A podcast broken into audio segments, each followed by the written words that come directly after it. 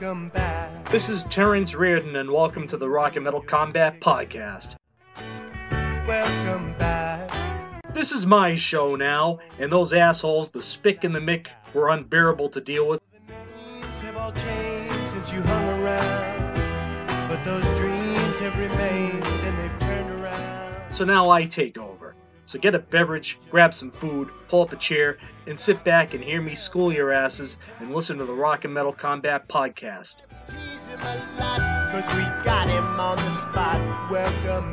And you better like it, you son of a bitch.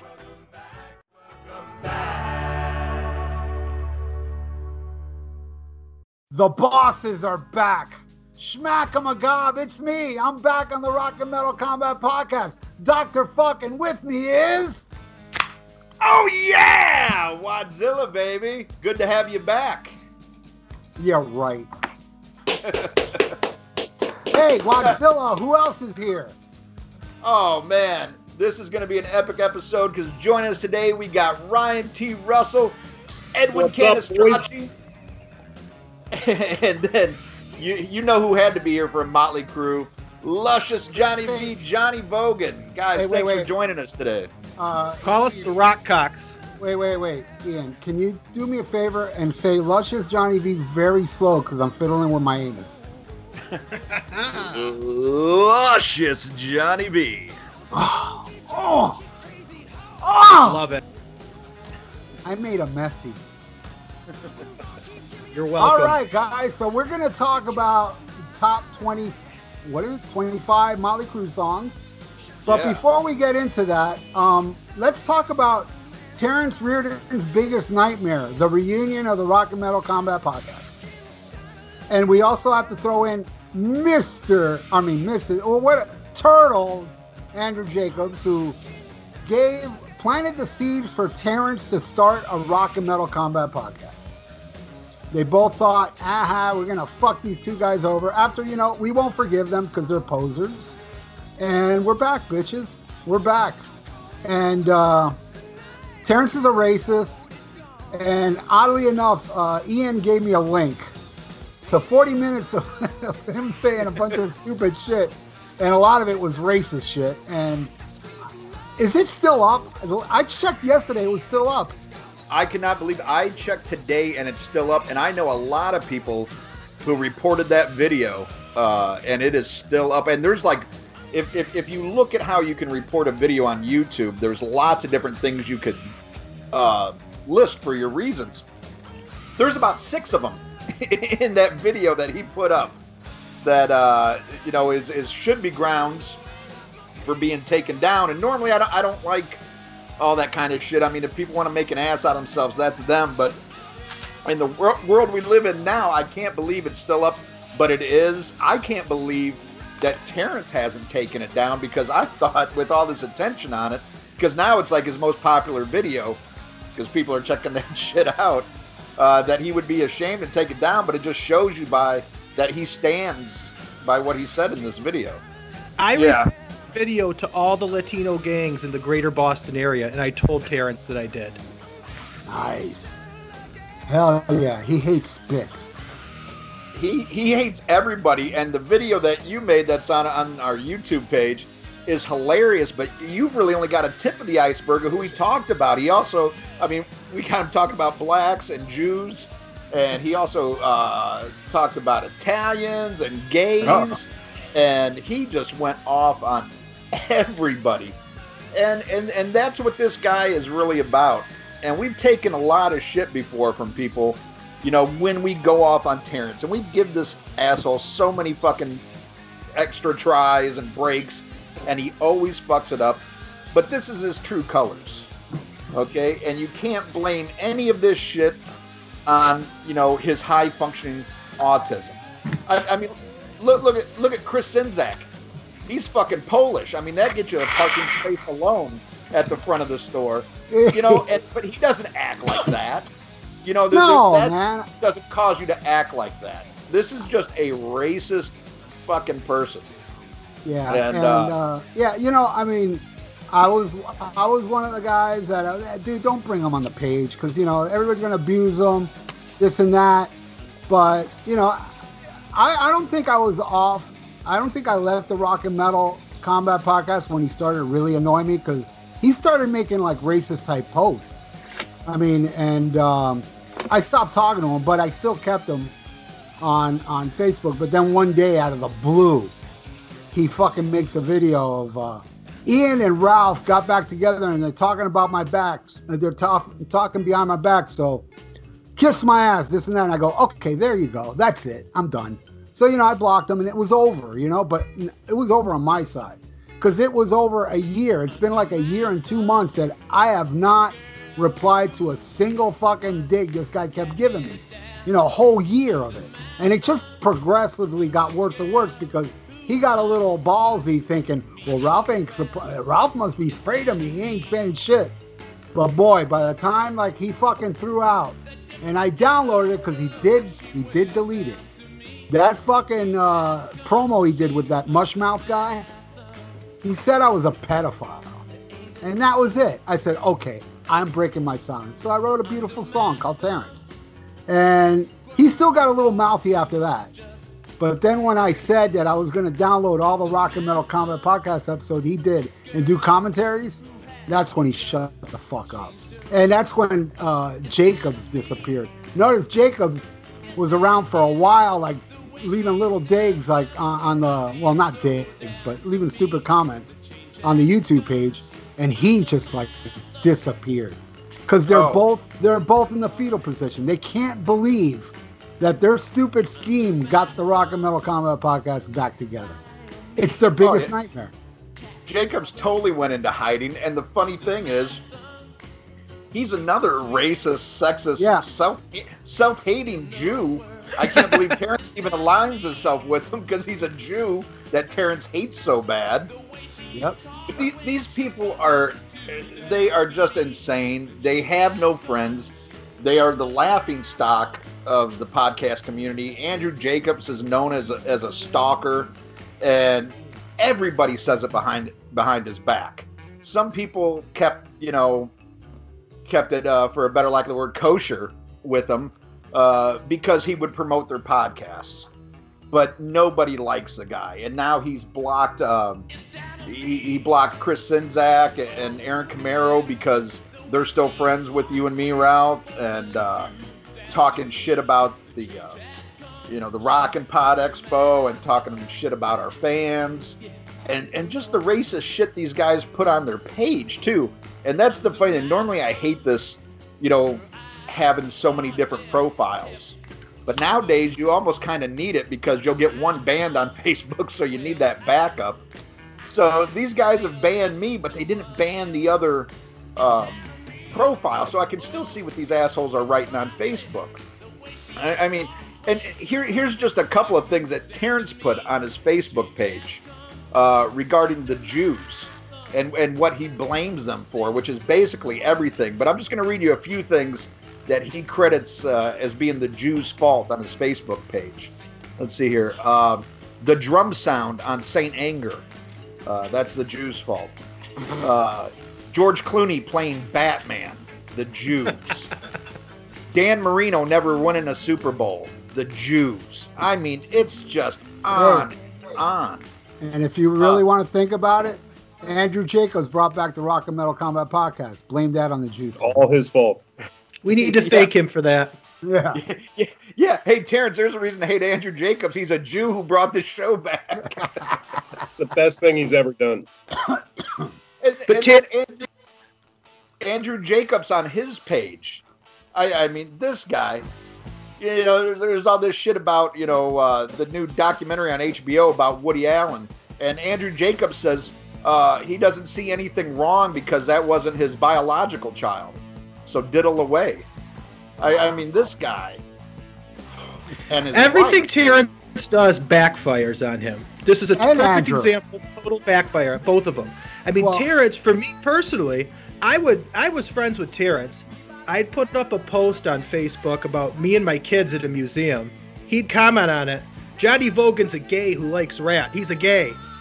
And eventually it just got to be the point where he's totally out of control. And I ended up catfishing him into the Rock and Metal Combat Podcast page, I put up a post. It was one of those posts where the band's overrated, you know, this band's underrated, and I put Pink Floyd and Kansas as bands that I didn't like, which I like those bands. And someone messaged me and said, "Hey, I saw your post on the Rock and Metal Podcast. Do you really not like Pink Floyd?" I was like, "No, I'm catfishing Terrence. Just give it 2 minutes. Watch what happens." Yeah. Sure enough, he went off and started making racist, homophobic comments. Then he left the page, blocked me. But yet, every month sends me a friend request. And he did think he was coming back on the podcast. He thought he was going to replace me, which is hilarious. Here's what I told him. When you and I had our falling out, I had him do the intro to the first show. And I was like, let's test the waters. And I'm like, Terrence, as long as you behave yourself and don't start having meltdowns, I'll let you back on the page. And the very last fan episode that I do, I'll do with you, if you can control yourself. And that lasted for about a week. And I just had to get rid of him. But I did what you and numerous other people told me. They said, don't even entertain him. Just block him. Leave him alone. I did the same thing with Andrew Jacobs. And Andrew Jacobs kept writing me these emails, the same exact email he sent you. Yeah, he copy and pasted what he sent Ian, and he just changed the names. And I never responded. And then he would start sending me just like, you know, hate ones and talking shit about everything, talking shit about you, talking shit about me, talking shit about Rock and Pod, and all of it. I just ignored. I was like, you know, I'm not even going to entertain this shit. You know, you're a miserable prick. Fuck you.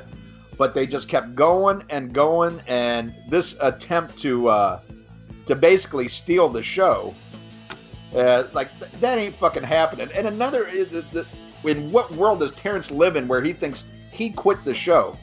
Yeah. He was fired. We have it on tape. I mean, it's been played on episodes. We have on tape him groveling, "Please don't fire me." We have him on tape saying that. Here's what kind of world he's living in. I'll just read a quote from you between Terrence and myself. "Terrence, is it true that David Gilmour has a restraining order against you?" At Johnny Vogan. "Last I checked, I'm on the good graces of Gilmour and Mason and Wright camp. Waters is the one who banned me," all in capital letters, "from his Instagram for exposing his lip syncing, stupid. I know Fatzilla and Fuckface are paying you to piss me off. Beware. Beware. The Rock and Metal Combat Podcast is coming back, thanks to me and my new host, JK." Well, that part is right. It is coming back to him and Mumble Mouth. Because of those two, this show came back. So there you can't fault him. He was correct there. Because of him, we're back. I think it's Andrew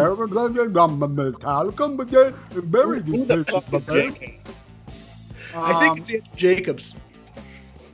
No, that's the funny thing. Andrew Jacobs, he knows he sucks, because why wasn't he part of the Rock and Metal Combat Podcast, Terrence's version? I think it's because he's a Jew. Terrence won't let him on.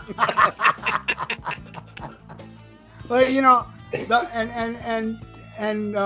like I say, like 6 months ago, Andrew was leaving comments on my YouTube videos saying, "Oh, Wadzilla this, Wadzilla that," like slamming you, thinking I would be like, "Yeah, fuck that guy. Let's join forces, Andrew."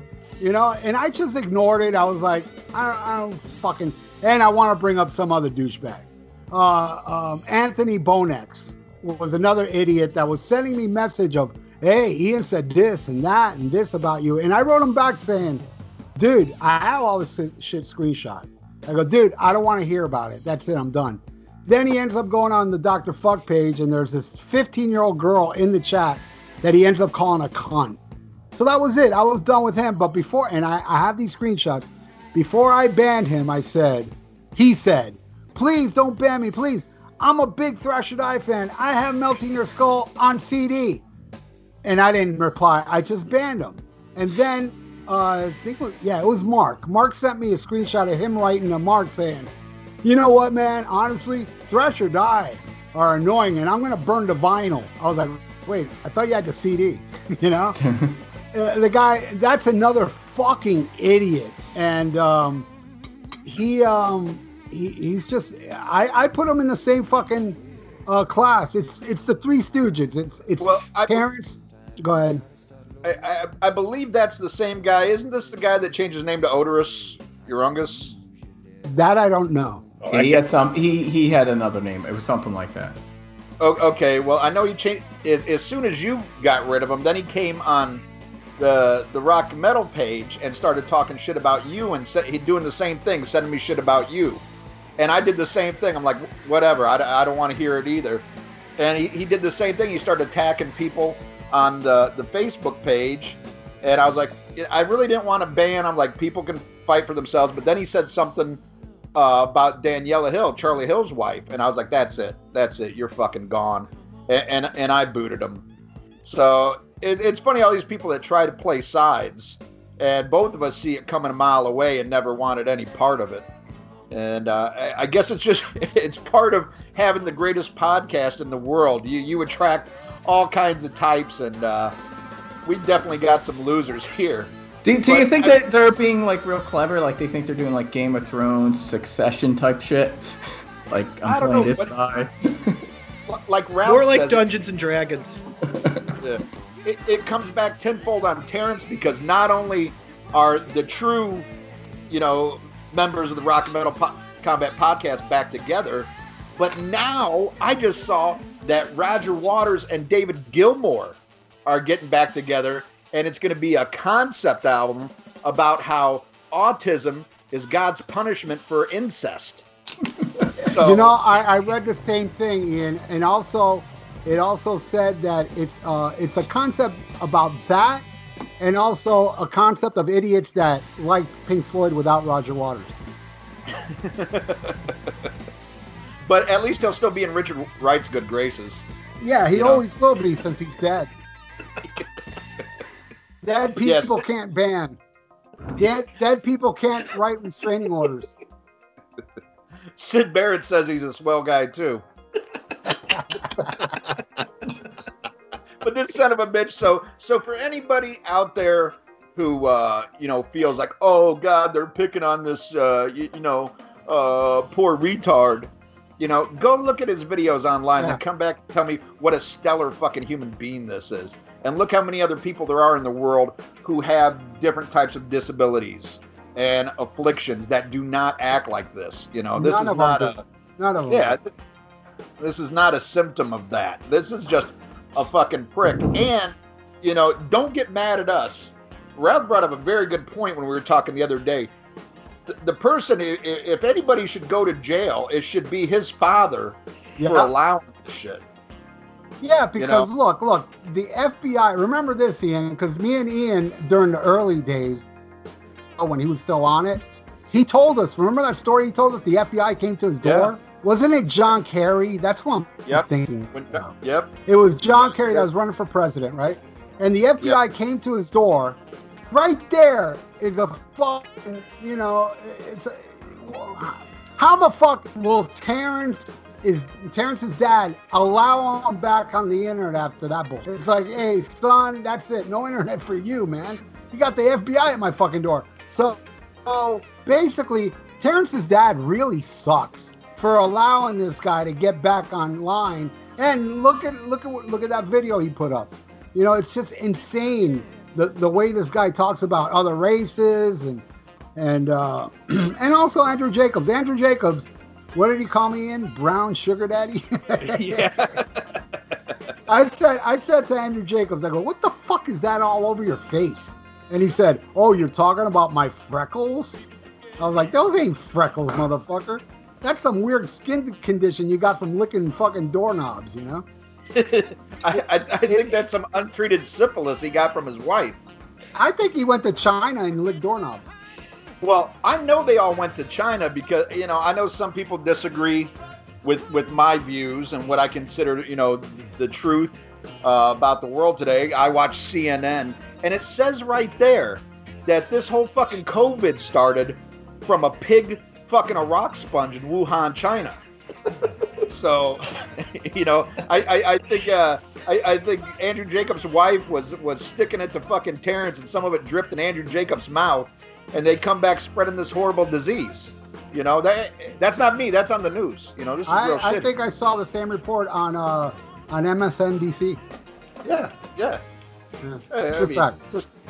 what a scumbag. You know, and both these guys, you know, I've heard people say, oh, don't pick on fucking Andrew Jacobs, you know, because he's not mentally stable either. And if I want to take cheap shots at somebody, I mean, both of these guys were molested. I don't make fun of that, you know.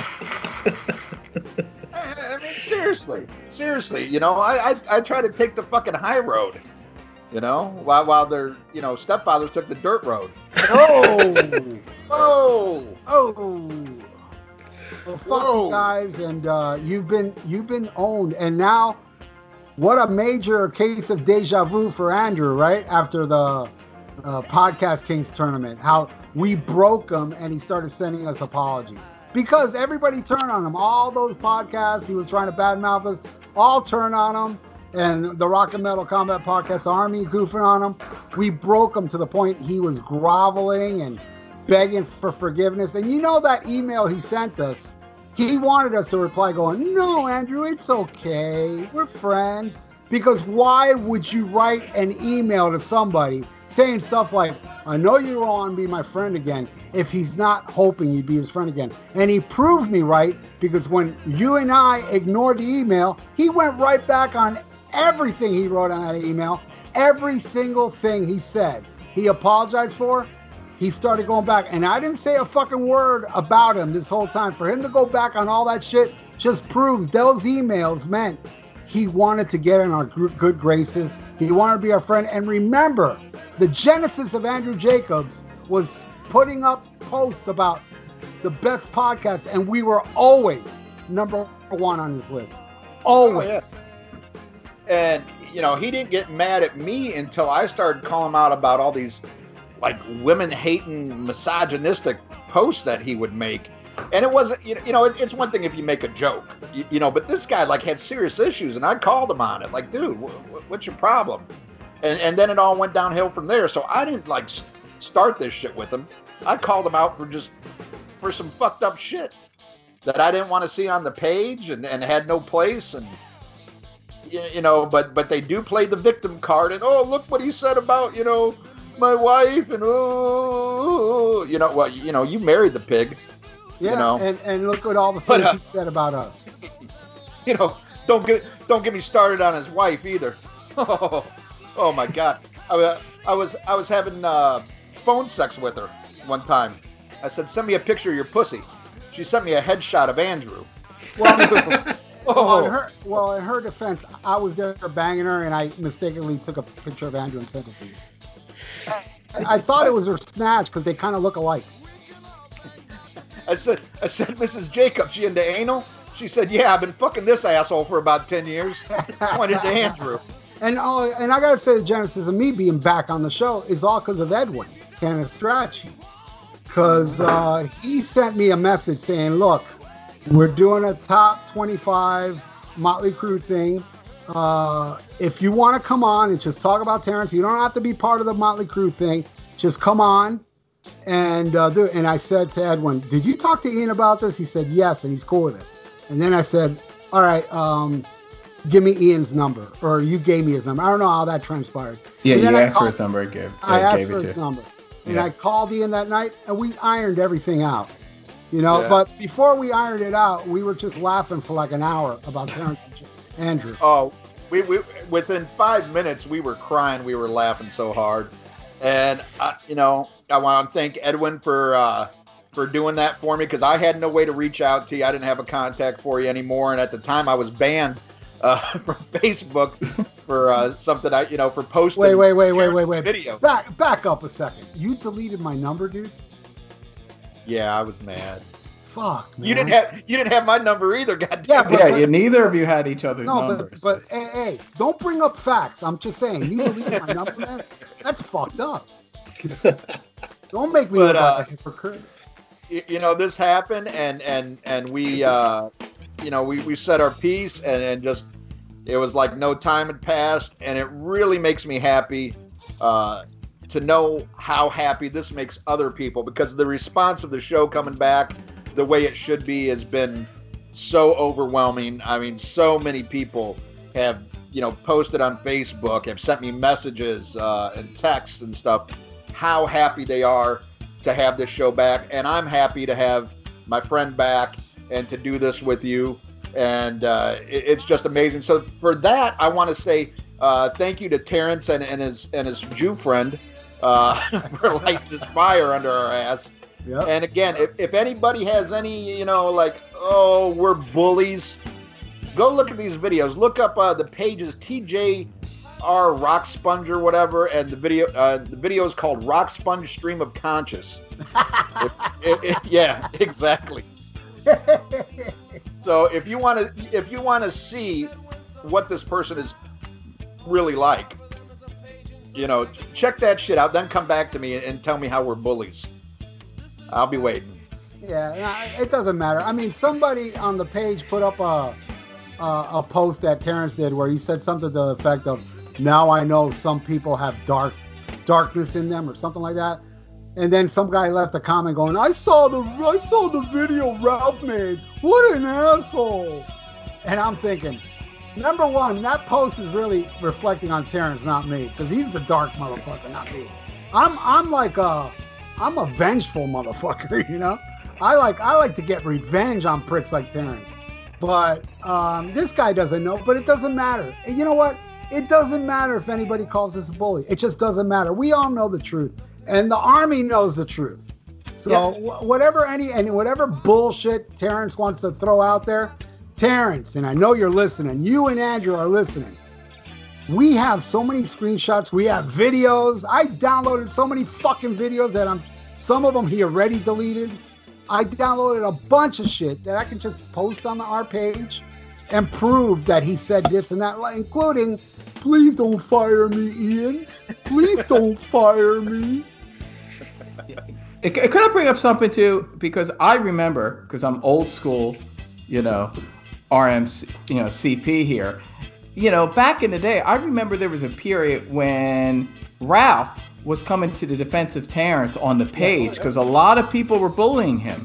Yeah. And it was Ralph who came in and said, "Stop bullying him. You stuck up for him." I did. Yeah, and you went to bat for that guy. And you Ralph stood more for Terrence than anybody but his dad. Mediated disputes with him and Mark. Yeah, had him on his show. I disagree. I think Terrence's dad hates him. And that's why he gives him internet access. Hopefully they'll take him to the funny farm. That's his plan.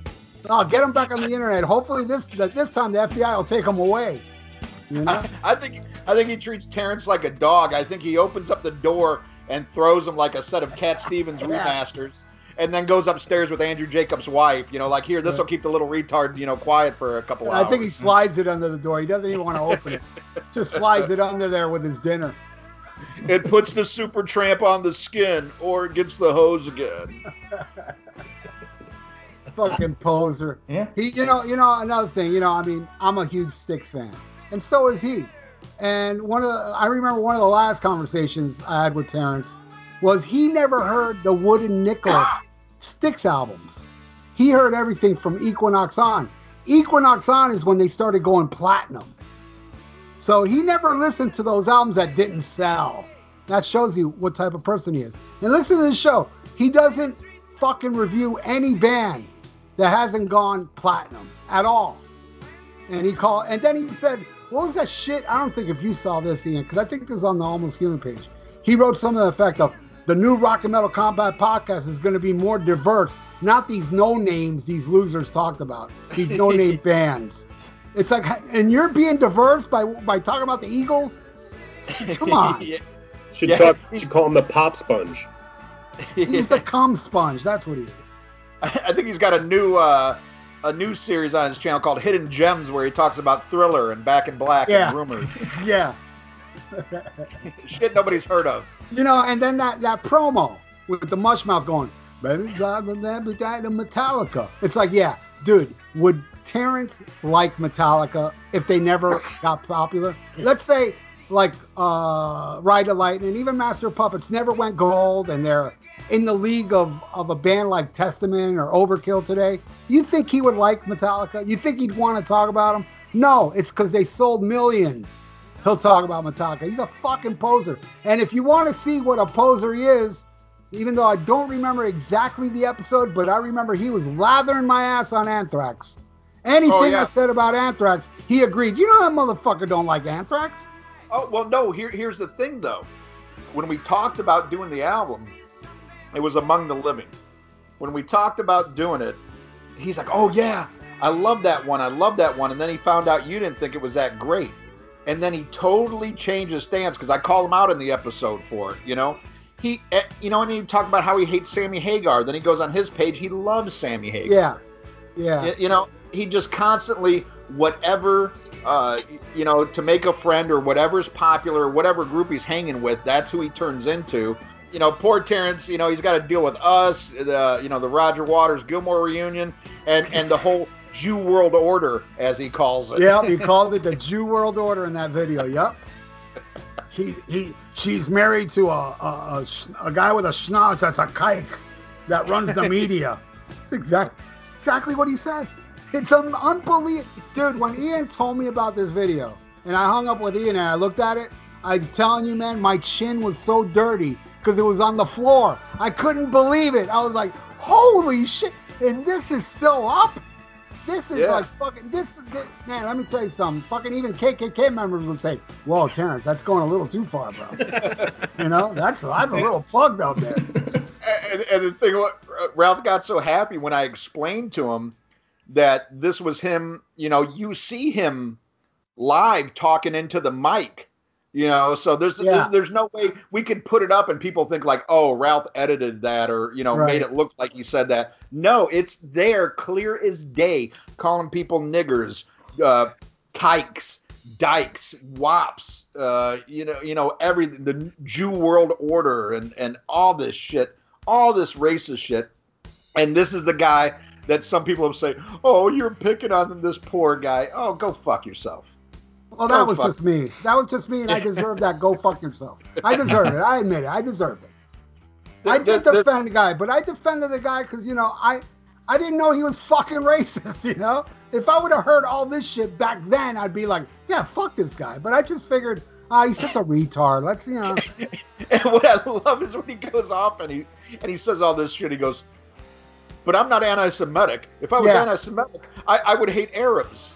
What the fuck does pretty sure Arabs hate Jews and brown people. Yeah, and brown people. And then he says, I'm the nicest guy. I give you the shirt off my fucking back. You know, rewind that button a little bit where he's talking about niggers and Jews and dykes and all this shit. Yeah, this is some great guy that you should all have fucking pity on. But enough of those two fucking 4 idiots we were talking about. We've got 4 idiots right now to talk about called Motley Crue. We got other white dumb racists to talk about. Yeah, they're racist too. I don't know how this got picked. We did a great episode, a marathon, like 7-hour episode on Van Halen, which was, you know, kind of the same premise where people put in their favorite 40 Van Halen songs, and Ryan broke it down. I don't know how you got the time or the patience to do this, but he broke it down to the top 25, and we did that. And this was going to be another fan episode, but this time you pick Motley Crue. Of all the bands you could do, great bands that deserve a top 25, Motley Crue comes up. And, you know, I'm like, fuck it. You know, it's going to give us hours of fucking laughs. But I have no idea why we are honoring a band we already honored. One of our greatest episodes ever was the 20 worst Motley Crue songs, and now we got to turn around and praise them. Yeah, the 20 worst Motley Crue songs was a very easy list to make. That and Too Fast for Love. I love both those episodes. But Johnny Vogan starts crying. Can I tell you why I picked Crue? Okay, it was you, Ryan, that did this shit? Well, it was actually Matt Wellersdick who kind of hatched it. He was putting a bunch of Crue stuff on the page one day. And he was doing it kind of in that same, you know, way of kind of, you know, their best stuff ever or whatever. And I started thinking, and I said, you know, we did Van Halen, which was, you know, obviously like just a four-way circle jerk. You know, it was 25 songs that we all drooled over, and it was just, you know, one song after another of us praising everything. And except for Johnny Vogan does not fully appreciate. Yeah, hear about it later. What? It was on my list. Yeah. He has issues with the fucking chorus. You're still talking about that. It was on my list. It was on my list. Very slow on your list. Van Halen. You remember that, Johnny, on your deathbed. Not everything can be top 10. It's hard. It's a top 10 song. I got to tell you, everybody knows Hear About It Later is, you know, one of my favorite Van Halen songs of all time. It was my ringtone for Ralph. But yeah, it doesn't have a chorus like merry go round and round, merry go round and round. I like that song, but it ain't no Hear About It Later. And now we know why Motley Crue was picked for the episode. Yeah, but I just thought it would be fun. You know, we could have done Sabbath, we could have done Rush, we could have done a good band. We could have done Dokken would have been better. You know, just love everything. I just thought it would be fun to break it up and do the Rising Band, a band where, you know, there was going to be songs in that list that Ian would go off on. You know, that's part of the thing I always loved about the show is not just the albums that you guys did that were, you know, universally loved, or at least between the two of you both loved, but I loved the episodes where one of the two you guys didn't like it. I loved Chinese Democracy episode.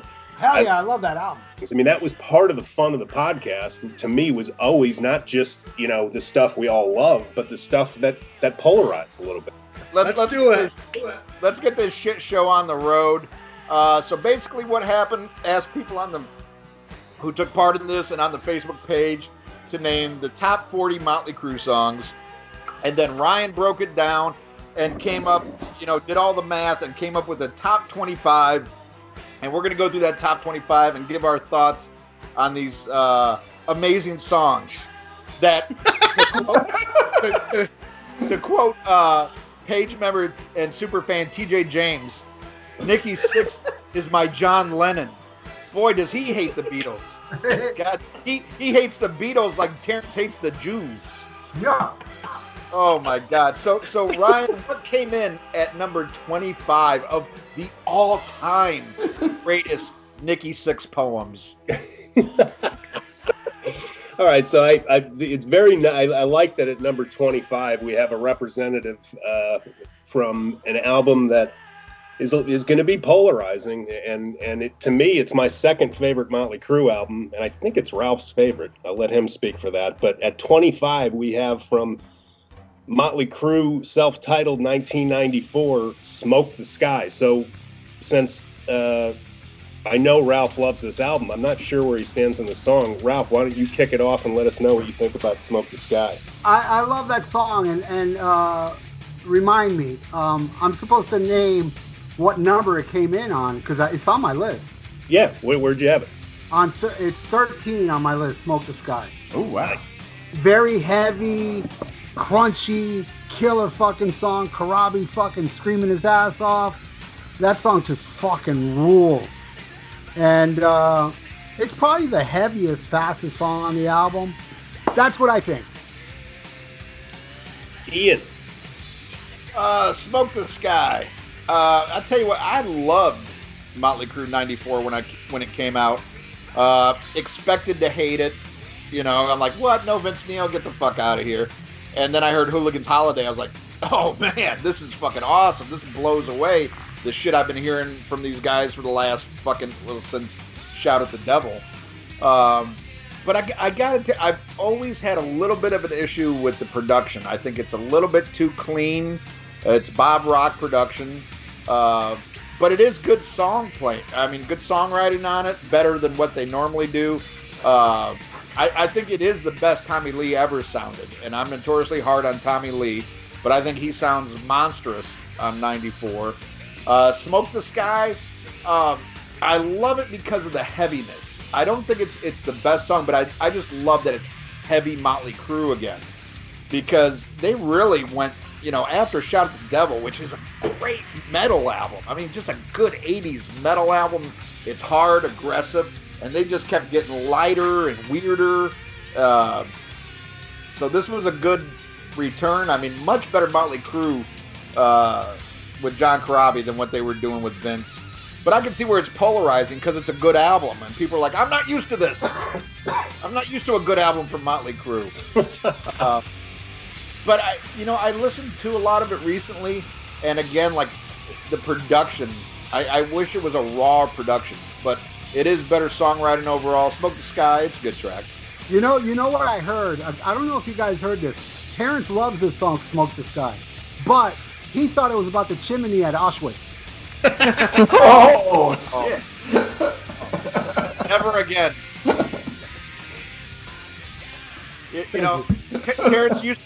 Terrence used to be a Holocaust denier. Now he can't believe it only happened once. True story. All right, Edwin, Smoke the Sky. Oh shit. So I gotta kind of say what I think of '94 now. Okay, it's complicated. I'll try not to make this long-winded. I don't hate it as much as Johnny, but I don't like it as much as everyone else talking here. I used to like it more. Now I listen to it. My biggest issue is it just shouldn't be called Motley Crue. It's just, with the exception of a few songs. Hooligan's Holiday, I love. I think that's a great song. But the rest of it, it's just them. It's kind of the beginning of Nikki and Tommy's thing of jumping on trends, And even though they're doing it better here, that they will do later on, it's definitely them being kind of douchey and like kind of denying the kind of band they were and doing this whole other thing. But this song, it's all right. It's one of the better tracks on the album. Not one of my favorites, but it's heavier. It's cool. I mean, I don't know. I kind of what Ian was saying. One of my issues, a big issue with this album, is the production. It sounds very cut and paste to me. It sounds like something created on a computer. It doesn't sound like a band as much as musicians coming in, working with a producer and trying to calculate an album that would sound right in the mid-90s. It sounds very calculated to me. And there are albums that I think before this that are shittier subjectively song-wise. I mean, I can hear this objectively, like these are some of their strongest songs since like Shout at the Devil, but it doesn't sound like a band. I prefer the earlier albums that sound like a shitty band playing, but they sound like a band still. Like, it just sounds very calculated to me. And even this song, it's heavy, but it sounds like kind of a mathematical heaviness to me. It doesn't sound like a real band. It doesn't sound like even like, I don't know, just, it's all right, but, it ain't Pantera, It doesn't sound like a band. It sounds like contrived heaviness to me. So, it wouldn't make my top 25. That's all I'll say. Vogan. I mean, it's John Corabi and the Three Skids. I mean, it's to me, Corabi's like glorified Jizzy Pearl. I mean, the whole album for me, I can basically sum up as meh. Just it's meh. It's just, and it's not that it's. There's definitely Motley Crue albums that are worse than this. I mean, the songs don't do anything for me because on a personal level, I had no connection to it. Couldn't connect with this album, couldn't connect to the music. I mean, I was young, dumb, full of cum at the time this came out, you know what I mean? Probably still am, but I just, heartbroken about Vince leaving the band. It was my favorite band at the time. I wanted nothing to do with it, and I've tried to listen to it, but just I've never really got past it. Hey, Johnny, admit it. You don't like it because John Corabi never beat up women in front of Nicolas Cage. I do have a soft spot for the bond between Vince and Nicolas Cage. I mean, yeah. I can't deny that. All right, is that it, Johnny? Are you done smashing '94? Oh, I'm for this song. Yeah, I got a few more on the list. So real quick, before I put my 2 cents in, a lot of people out there are probably saying, "Well, if two of the guys that voted on this don't even like it, how did it make the list?" To rewind a little bit, this one we did a little bit different than Van Halen. I brought in some of the all-timers, the Hall of Famers from the Rock and Metal Combat Podcast web or F Facebook page. So here's who voted. It was obviously, you know, the group of us, but we also brought in Charlie Hill, Mick Watkins, Samuel Wetz, Matt Wellersdick, and Stephen Kirsch on this. So the list was made up from all of our top 40s, and that's those guys all voted for this song. Mick had it on his list, Matt had it on his list, Charlie had it on his list, Sam had it on his list, and then I did too. I had it at number 17. Just this album in general, I absolutely love this album. And I've heard a couple people say they hate the production. I think the production of this album is phenomenal. I love the wall of guitar sound that they have in it. Those drums, man. Tommy Lee has never sounded better. In fact, I'll go a step further and not just say Tommy Lee. I think this is literally one of the best drum albums in the history of rock. I agree. The sound that Bob Rock got from Tommy Lee in this album is just insane, and it's every song. And there's a couple in particular that we might talk about later, but it just sounds huge. And then on top of that, I love the second guitar being in there and a thicker guitar sound. And really, you know, for this album gets bashed because people perceived it as this, like, you know, Motley Crue trying to be grunge. That's not what I hear at all. I don't hear it either. I hear a heavy Aerosmith on this album. And if you ever listen to Nikki Sixx, as much as I think he's a fraud and a douche, he has always praised old Aerosmith. He loves Aerosmith. Like, I think at one point I heard him say that Get Your Wings is his favorite album of all time. So this is a guy heavily influenced by Aerosmith. And then I know most people don't listen to Corabi interviews, but I've heard enough Corabi interviews in the past. Corabi was a big 70s rock guy. He was not a, like, glam rock guy or anything. His inspirations came from 70s hard rock. And to me, this song is a perfect example. This song just sounds like a beefed up, thicker guitar sound of 70s Aerosmith song. You know, with the slide guitar and that it's bluesy rock beefed up. If you read the Heroin Diaries, Nikki Sixx says he wrote 70s Aerosmith. So that makes sense. And the bridge in the middle of the song is just heavy as fuck and cool as hell. It'll be playing as we're talking about this, so I'm sure people can listen in if they don't know the song. But I love this song. I love the whole album. It's my second favorite Crew album, right behind Shout. And it's neck and neck for me. I mean, it's not even that big a difference for me between Shout and 94. I just love everything about the album. If it's not your first or second favorite Motley Crue album, your name's Johnny Vogan. So. Well, speaking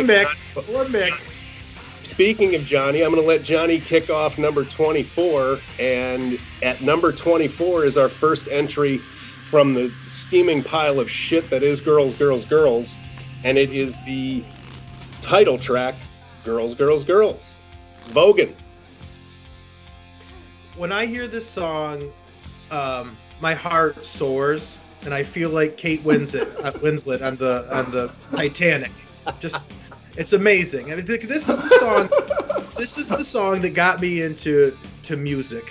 And I just remember, I've told this story before. I remember it was like 88, so probably 8 years old. I had a babysitter that just sat around the house and smoked cigarettes and watched MTV all day. And she was hot too. And I remember this video coming on and watching the Crew go in there into that strip club. And Tommy Lee bebopping people on the heads and throwing the switchblade into the table, and the Crew just take over the strip club. And I shared it the other day in honor of National Women's Day, the uncensored version too, just in honor. So it's just I love the song. I like the whole '88 era strip club culture of the time. I mean, I just think it's a cool song. Definitely was somewhere on my list. I could tell you that in the top 25, probably in between 10 and 20. So you had it nine. I had it where? Number 9. Yes. So I'm a big fan. Love the song. The album, you know, obviously it's actually the first tape I ever went to the store in Ames. I remember going to Ames, and I remember buying this cassette. It's the first cassette I ever bought myself. So, you know, there's some meaning for me there. Has it aged well? Not particularly. I mean, I'd say I like probably half the album. Half of it's probably not great at all. But that's my take. So who's next? Ian. Oh, boy. I remember being all excited for this album because, you know, I was dumb and, you know, heard this song. I liked it at the time. Motley Crue has just not aged well for me, but I'm not going to lie. You know, at the time this came out, I was like, yeah, Motley Crue. You know, but this song, another one I never need to hear again. And it's very derivative of a song that came out, I think, probably about a year before from the Terrence Reardon experience. It was called Jews, Jews, Jews. it was like, Jews, Jews, Jews, controlling all the media, rape, and kids at pizza stores. Jews, Jews, Jews. Wow. Which, you know, had more of a punk rock feel. But what a horrible album. I remember getting all excited for this, and I was really even, you know, when I was like fucking 13 or 14 when this shit came out. Even then I knew, I was like, ooh, this ain't that good. So Bad Boy Boogie's not on your list. Yeah. That is bad. Yeah. That is horrible. This is just, you know, I can see, yes, it's catchy. I can see why people like it, why. I do miss the days when you would hear this at a strip club, you know, rather than rap. But it's just not that good. It hasn't aged well. Motley Crue has not aged well as a whole. I listened to Shout at the Devil before this episode, and I was like, God damn, this is a good album. You must have looked at Vince for the episode too before you said they hadn't aged well. This is timeless shit. But man, the rest of Motley Crue, I just think I ask more of what I listen to now. You know, maybe it's because I'm getting older. And I know I don't have much time left. You know, I'm like, I'm only going to listen to good shit. I'm not going to give shit a pass just because I liked it back then. And this is one of those, I never need to hear it again. But I knew it was going to be on the list. But you might as well play Pour Some Sugar on Me. Because it's about the same as Girls, Girls, Girls. That's about it. Yeah, I'll take it from there. I think this song is just fucking awful. And honestly, I never really loved it. You know, when I was... 14 years old, did I think it was okay? Sure. You know, was the video kind of cool when you're that age? Sure. But I never loved the song, and the whole album is just horrible. As bad as it gets for any kind of major artist at the time that actually was selling something. And it's, you know, it's a gimmick song. And in general, I just can't stand gimmick songs. It's a total, you know, gimmick song. They wrote it to get played at strip bars. I mean, it worked. And another thing, like, I think very weird, I think Mick's guitar tone on Girls, Girls, Girls is fucking terrible. And it's weird that it would go backwards because, like, you go back to Shout, I love his guitar tone. But it to me, for some reason, it got almost progressively worse. And you had, you know, for at least the next couple albums, the same producer. I don't know how you could make continue to make his guitar tone worse. It's because of Jeff Workman, and Tom Werman has even said in many interviews that he didn't pay that much attention to Shout at the Devil because they weren't a big thing at the time, and there were no hits on Shout. And Werman was big on A&R, pop hits, getting pop hits on the radio. So there was an engineer that worked on Shout at the Devil named Jeff Workman who really had more to do with the sound of the album than Werman. And they did not get along at all. And after Shout at the Devil, he was gone, and that's why you saw the trend you saw. That makes sense. But getting back to what Ian was saying, you know, I'm the same kind of way. And Ian said something in the Van Halen episode about Kiss, and he said they're a training bra. And I think it was a great analogy. And Motley Crue was one of those bands for me. At the age I was at, I bought Shout at the Devil in 1984. I was 12 years old. And they were that album and Out of the Cellar were big kind of albums that turned the direction of what I was listening to. Up to that point, you know, I'd been like Cheap Trick, Van Halen, Beatles. And then in the early 80s, I was like Billy Squier and REO Speedwagon and Styx and a bunch of that stuff. And when I heard I actually heard Out of the Cellar first, believe it or not, but I bought that first. And then right after that, I bought Shout. And you better not hate it, you son of a bitch. And that turned me into a total metalhead. But it you know, they played a significant role in kind of my path of music. But, you know, when I look back now and listen to a lot of their stuff now, it doesn't have that same staying power that a lot of the other stuff that, you know, I was listening to at that time, beyond Shout and 94. So it's similar for me to what Ian's saying, but this song is it's just a gimmick song, and it's pretty stupid. Ralph? I'll never forget the first time I heard Girls, Girls, Girls. That after the first listen, I said, I never need to hear this again. It's fucking shit, but you know what? It does appeal to males that grow up fantasizing they can be Kate Winslet from Titanic. I get that part. I get that. So it appeals to the fruity guys. I think this song is fucking boring. I got a funny story about it, because I was thinking of this right now and I forgot about this. When I met Alice Cooper when he opened for Motley Crue. I did the little meet and greet. I actually won a meet and greet where I even threw balloons on stage with Alice. And I'm back there with Alice talking to him, and we're almost done. Like, I'm already done with him. He's talking to the other people. And I hear the roar of the crowd. And I'm like, ah, shit, man, Motley Crue started. I got to go.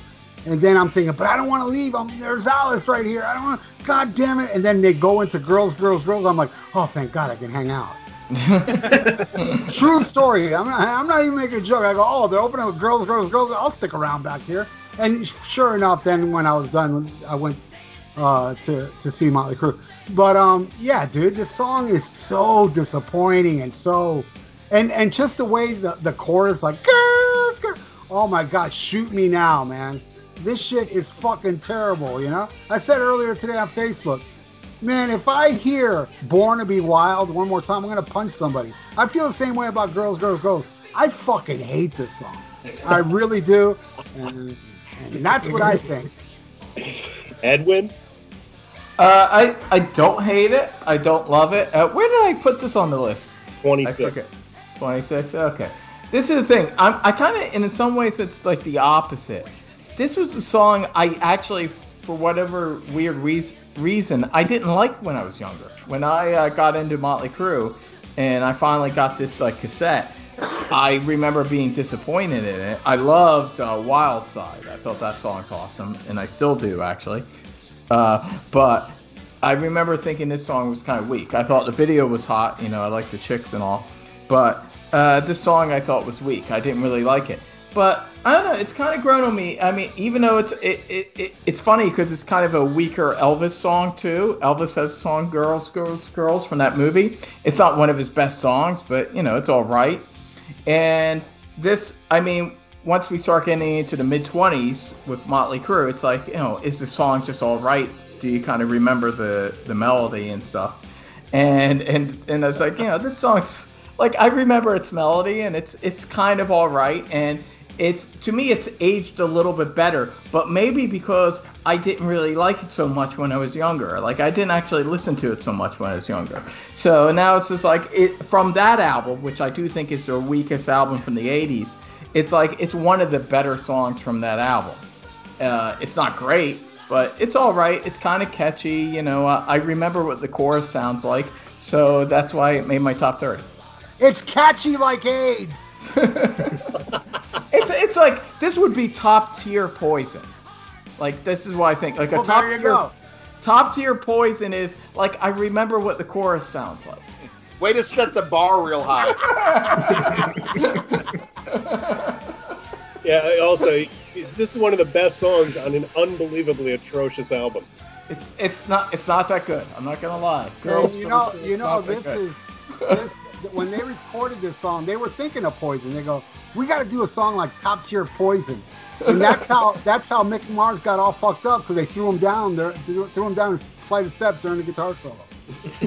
I got a theory that, Mick Mars doesn't even have a disease. He's just, as time goes on, he gets more and more embarrassed about what he's playing, so he bends over so nobody can see his fucking face. Yeah.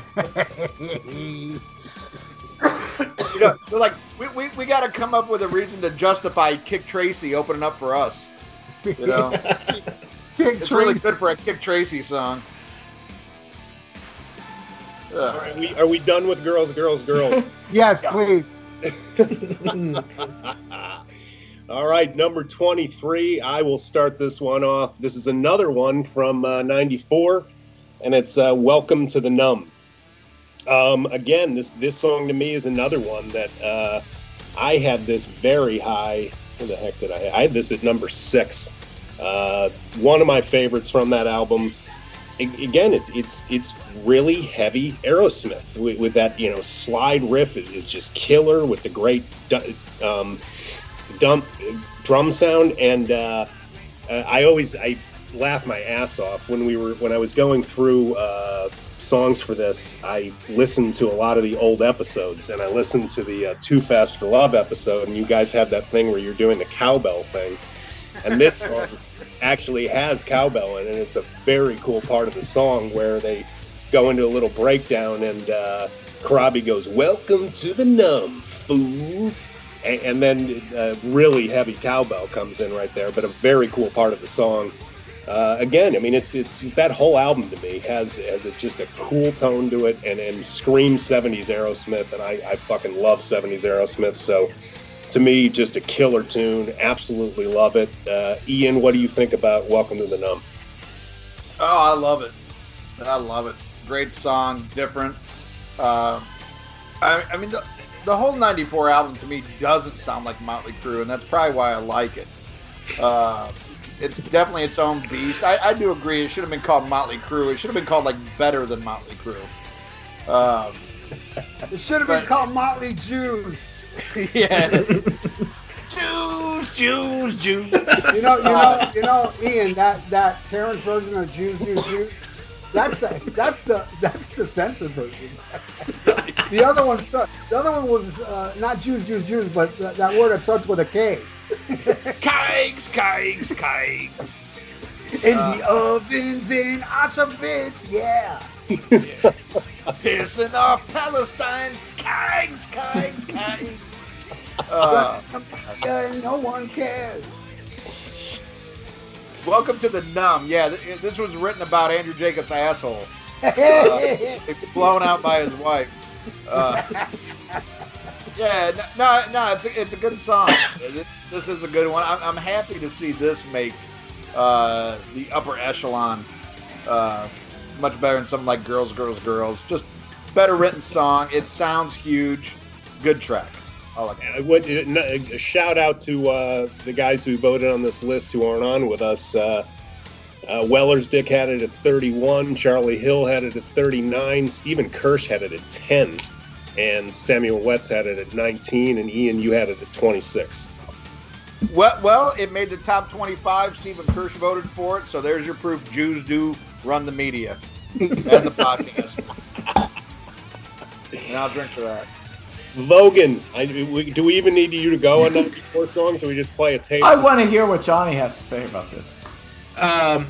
Well, here's my take, and that is that the best thing Stephen Piercy, I mean, he needs a rhythm guitarist, and John should go back, because it's the best thing he's ever done is play rhythm guitar and rap. So that's all I have to say about it. All right, Edwin. This song I used to like. I mean, I used to have a higher opinion about the 94 album, when I first heard it, which, I didn't buy it back in 94, but I got it a few years later, and I got really into it for a period. But I don't know, this song hasn't aged well. Technically I can hear this is a better song than a lot of shit they did, in the late 80s, but you know, it's not always about, like, what's the best, like, mathematically or scientifically. It's just, like, about what you connect with. And for whatever reason, I don't really connect much with this song now. It's all right. It's got, like, a decent bass line. I can hear it. It's, like, a decent song. But, you know, it just doesn't do much for me. I don't know why. I might feel differently in a year or two from now. You sound like Terrence. It's because of the chorus. He's like, Jew, what you want to Jew? I don't know. It just sounds very kind of, I don't know, mid-90s, and it's a little contrived. I don't know. It's something about it. It doesn't sound like rock and roll to me. It's all right. I don't hate it, but it's not like something that excites me about, you know. I mean, I'd rather hear like sleazy on the strip guitar tones like from early 80s Motley Crue than anything like from this. That's just me. It's just, it doesn't really connect with me. Although I can hear objectively that it's a well-constructed song. Good enough. Ralph. Well, this one made number 7 on my list. Nice. Whoa. And it's my second favorite off the album, so there's another one that's even higher on the list. I think this album, Smoke, it was my favorite initially when I first got the album. And this is kind of like a D track because they never played it live. And but I think this song's phenomenal. I made a killer video for it too, and it's I've never seen it. To check that out. Yeah, it's a badass video I made.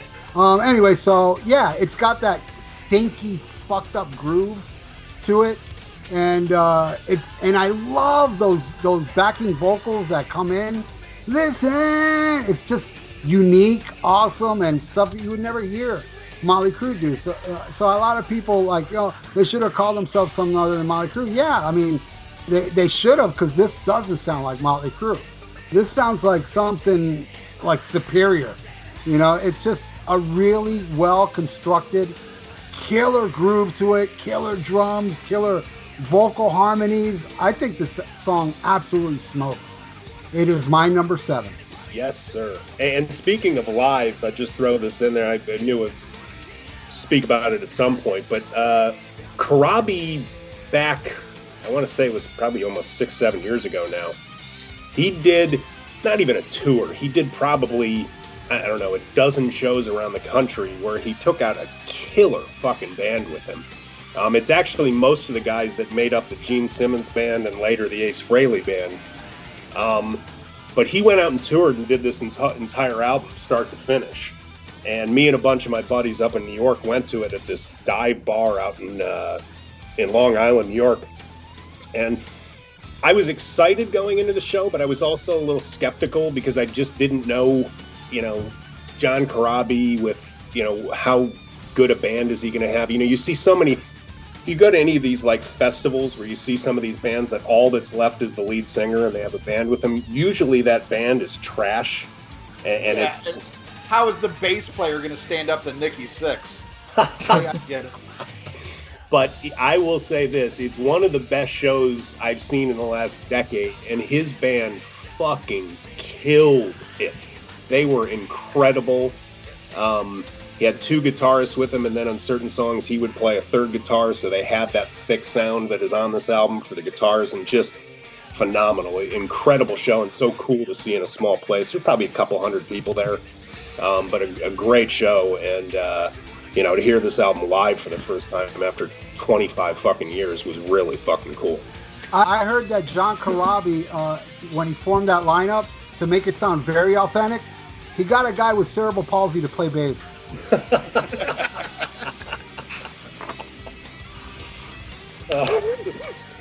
Nikki. I have that. He released it. I have the vinyl. I had him sign it too. He released the whole that '94 album. His son was on drums on that album. I tell you, his son was incredible. Yeah, he's great. He's great. Yeah, if anybody out there that likes the '94 album, go look for the CD of Corabi. I think it's just called Live '94. Yeah. Yeah, you can't get the vinyl. The vinyl sold out really quick. Yeah, my brother got the vinyl, which is really cool. I mean, they did a real nice like gatefold on it and everything. Yeah. And the sound is terrific. I didn't get the vinyl, unfortunately, but I have it on CD. If you like '94, go out and get it. It's really you'll love it. It's cool to hear the live version. And they do a bonus track, 100,000 Miles Away. Yep, really cool show. All right, to number 22, and we're going to let Johnny lead us into this one from our first entry from their debut, Too Fast for Love, Starry Eyes, Johnny Vogan. All right, well, I already got a major ball busting after the Too Fast for Love because I'll be prepared to take it again, but this is like definitely a top three all-time Crue song for me. I love Starry Eyes. My favorite song on Too Fast for Love. I think it's a great track. I think it's got a great rhythm. I love the chunky guitars. I love the lyrics. Vince's vocals great. I think it's got a solo to it, very similar to the Piece of Your Action solo, which is just absolutely killer at the end of the song. And Vince does some great, his version of the David Lee Roth, screams and wails, at the end of that solo. Big fan of Starry Eyes, big fan of Too Fast for Love. Love the song. Starry Eyes. Jesus Christ. Mm-hmm. Here we go. Motley Jew. Oh God. This is just some. I don't know. I would have gave it a pass a long time ago when I got this from Columbia House, but listening to it now, nah, it doesn't do it for me. And this is the type of shit. When I see top 25, and this makes it, I'm like, who fucking voted on this shit? And then Terrence reminded me that the Jews control the media, so I was like, oh, I guess Stephen Kirsch, likes Starry Eyes. Yeah, not a fan. Here's who was most responsible. Mick Watkins had it at 10, Charlie Hill had it at 6, and Vogan had it at 4. Whoa! There you go. It's too low. I made a mistake. Should be higher. 3 or 2. All right, Ralph, Starry Eyes. No, thank you. It didn't make even my honorary mentions. I don't like it. I think this album fucking sucks. And I heard this is like a Nostradamus type song that when they wrote, because when they wrote this song, Tommy Lee was envisioning in the future him beating up a blonde with big tits holding a baby. And she saw stars when he punched her eyes. That's right. Well, I have one good thing to say about Starry Eyes. At least it ain't Come On and Dance. Come on and dance. Come on and dance. That song fucking baffles me. Wait a minute, Ralph. You have to do that little, like, I don't even know what you would call it. But...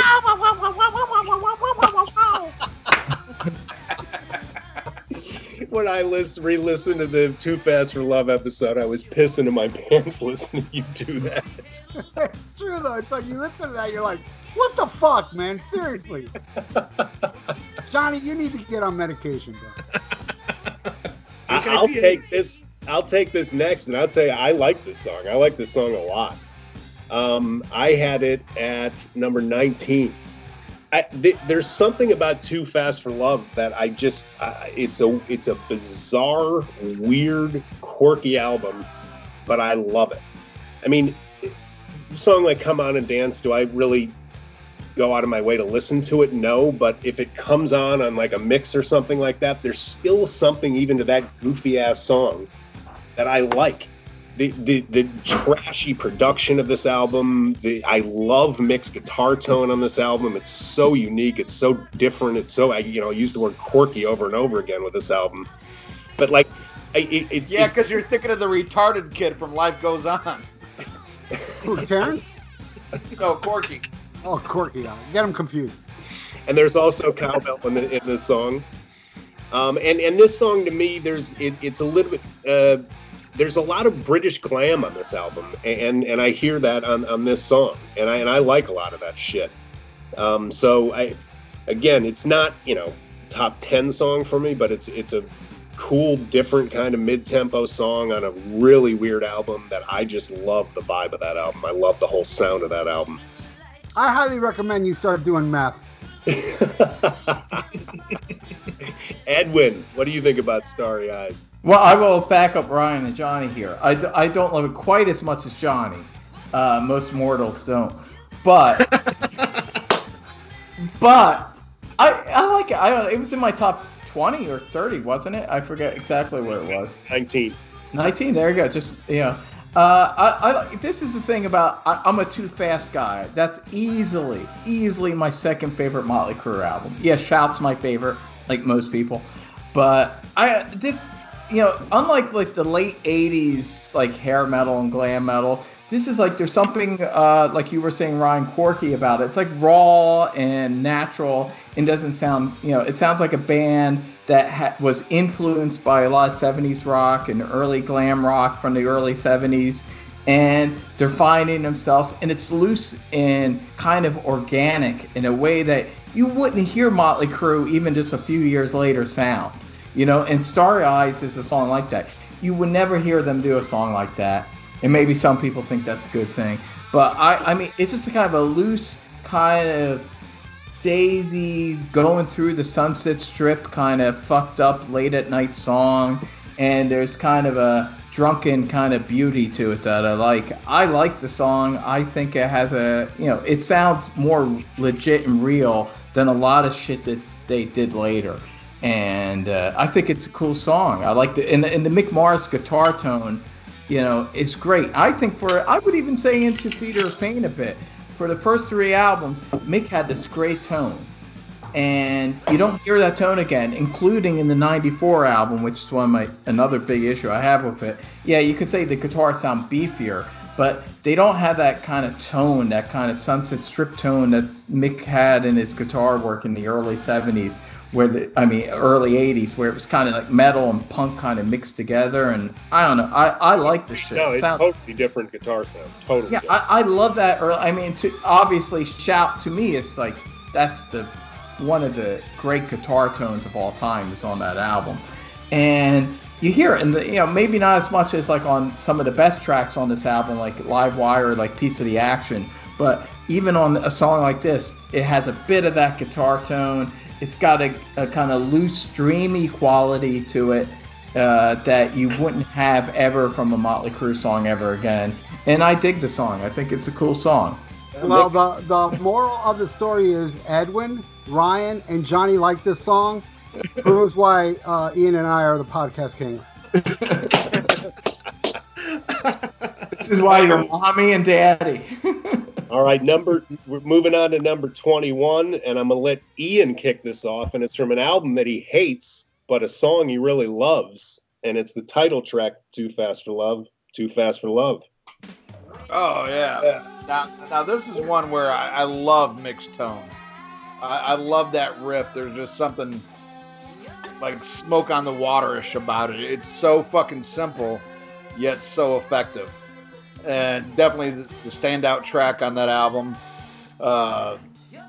This is like good Motley Crue that you would never hear after 84 when Mick Mars was 84. Awesome. Now this is one like, you know, you play this and people like, yeah, that, you know, Motley Crue's good, you know, and then you play the rest of their catalog and like, I dig it. I love it. This should be much higher on the list. You had it at number 4. Yeah.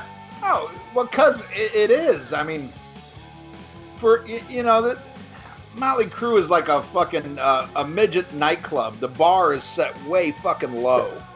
You know, this should be much fucking higher just for that riff alone. This should be top fucking 5 Motley Crue songs. And I looked at the list once when you sent it to me, and I fucking threw up in my mouth. I was like, oh, God, this is going to be a fun fucking episode. How this is not higher, I'll never know. But I concur. It is a great fucking song. I love it. All right, Edwin, you had it at number 22. Yeah, I mean, I love it. Everything Ian said. I mean, I'm not as hard as some of their other shit, obviously, as he is. But yeah, you talked to Ryan. You talked about like the Aerosmith influence. I hear a lot of Aerosmith in this song. We're talking about the version though, the Electra version that cuts off the intro. Yeah. I like the intro. I don't know why they cut it off because I think it makes intro. Yeah. Yeah, when it kicks in, I think it kicks in. It like brings out the riff even more with that intro. So I don't know why they did that. that little singing part, like when you're young and crazy. And yeah, I like it. I think it kind of sets it up, and then when it kicks in, it's like even more rocking. So I like it. When I recreated this on my my computer, I do like the leather records version. Yeah. So yeah, I keep that version. But yeah, this is a great song. It's catchy. I love the tone. It's sleazy, hard rock on the border of heavy metal. I love it. It's a great song. It's catchy. This is. I wish they did more shit like this in the future. It's a great song. I'll tell you what, though. If I hear one more person say sounds like 70s Aerosmith, I'm going to title this episode, People Who Hate 70s Aerosmith. Well, Ralph, you're up. Too fast for love. I take back what I said about me and Ian being podcast kings, because this didn't even make my honorary mention. Fuck this song. Next. Wow. I'll say one good thing about the whole Too Fast for Love album. Those guitar solos, even on Come On and Dance, are awesome. Mick Mars is awesome on the whole fucking album. But the songs fall flat with me. But I have like two, three Too Fast for Love songs on my list. You can hear how far ahead of the rest of the band he was at that point. Yeah. He had been a long time. He's absolutely the best guy, and he's technically he's always well. I think I love Tommy, but it's not hard to be better than Nikki.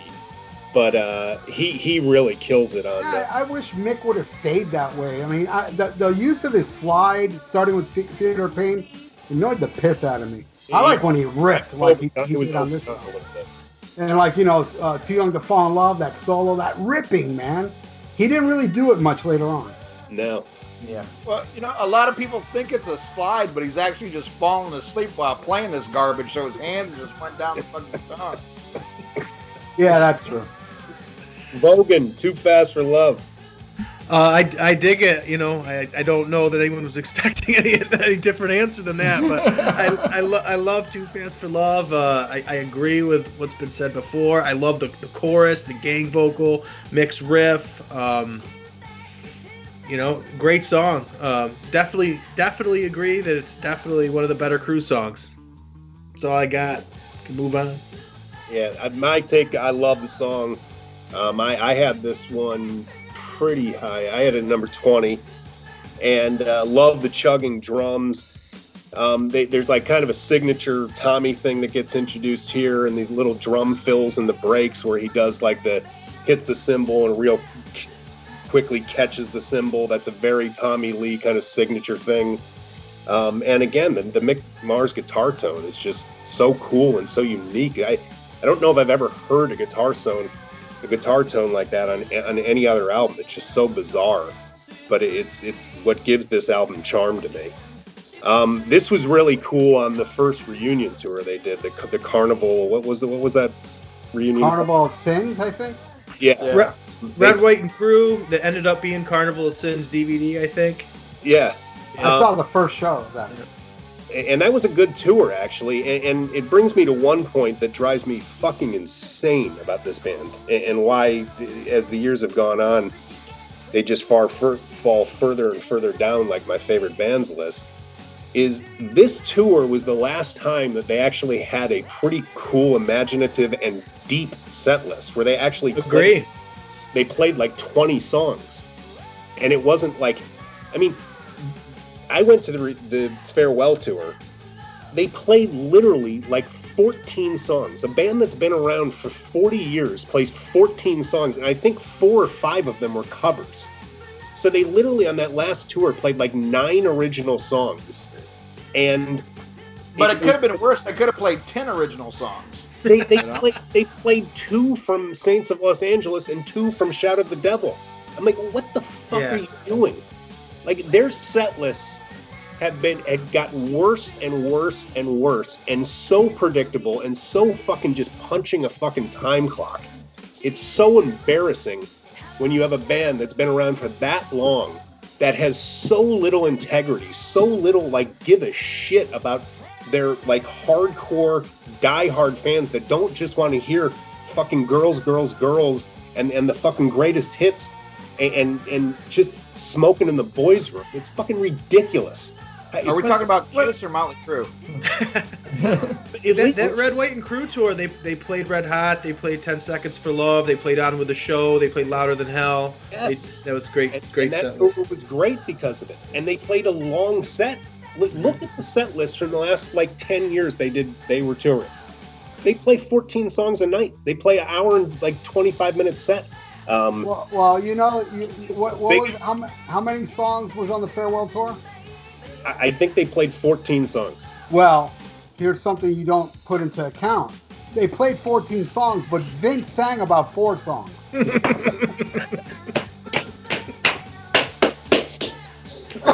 He is an absolute disgrace. I mean, he's just awful. Which brings us to more hits. There was more hits at Tommy Lee's house on Father's Day. Yeah, from his son. Jesus Christ. Has everybody talked about this one? Yeah, I did. Yeah. All right, going into the top 20. I'm going to let Edwin kick this off. Edwin had this pretty high on his list. Where do you have it? At 17, from the first entry from the steaming pile of shit that is Dr. Feelgood, it's Kickstart My Heart. Yeah, okay, this song. I don't really need to listen to the song ever. It's very played out for me, but I can hear objectively that it's one of their best songs. Some of you might take issue with this, but it's when I hear this, and I was trying to be very objective with this list, Ryan. I was like, this is a very memorable song. It's a very well constructed song. I remember thinking it back in the day, and this was the album that I got into of Motley Crue, but this was my first Motley Crue album. But I don't really care so much about nostalgia. But when I remember that this was a time period when almost every fucking heavy metal band, especially the glam metal bands, their second song was always a ballad. And Dr. Feelgood, the second song was this song. That was released as a video. I don't know if you know this. I don't mean to cut you off, but this is a true story.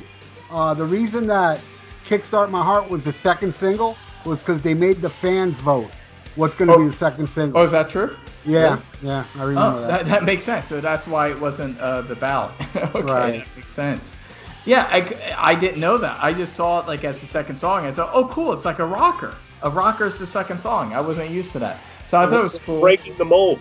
Yeah, it was breaking the mold a bit, and I remember thinking that back in the day. I'm in junior high, a little kid, and I'm thinking this is cool. They're the second song, because even by that point, by '89, the formula was really clear if you were kind of paying attention.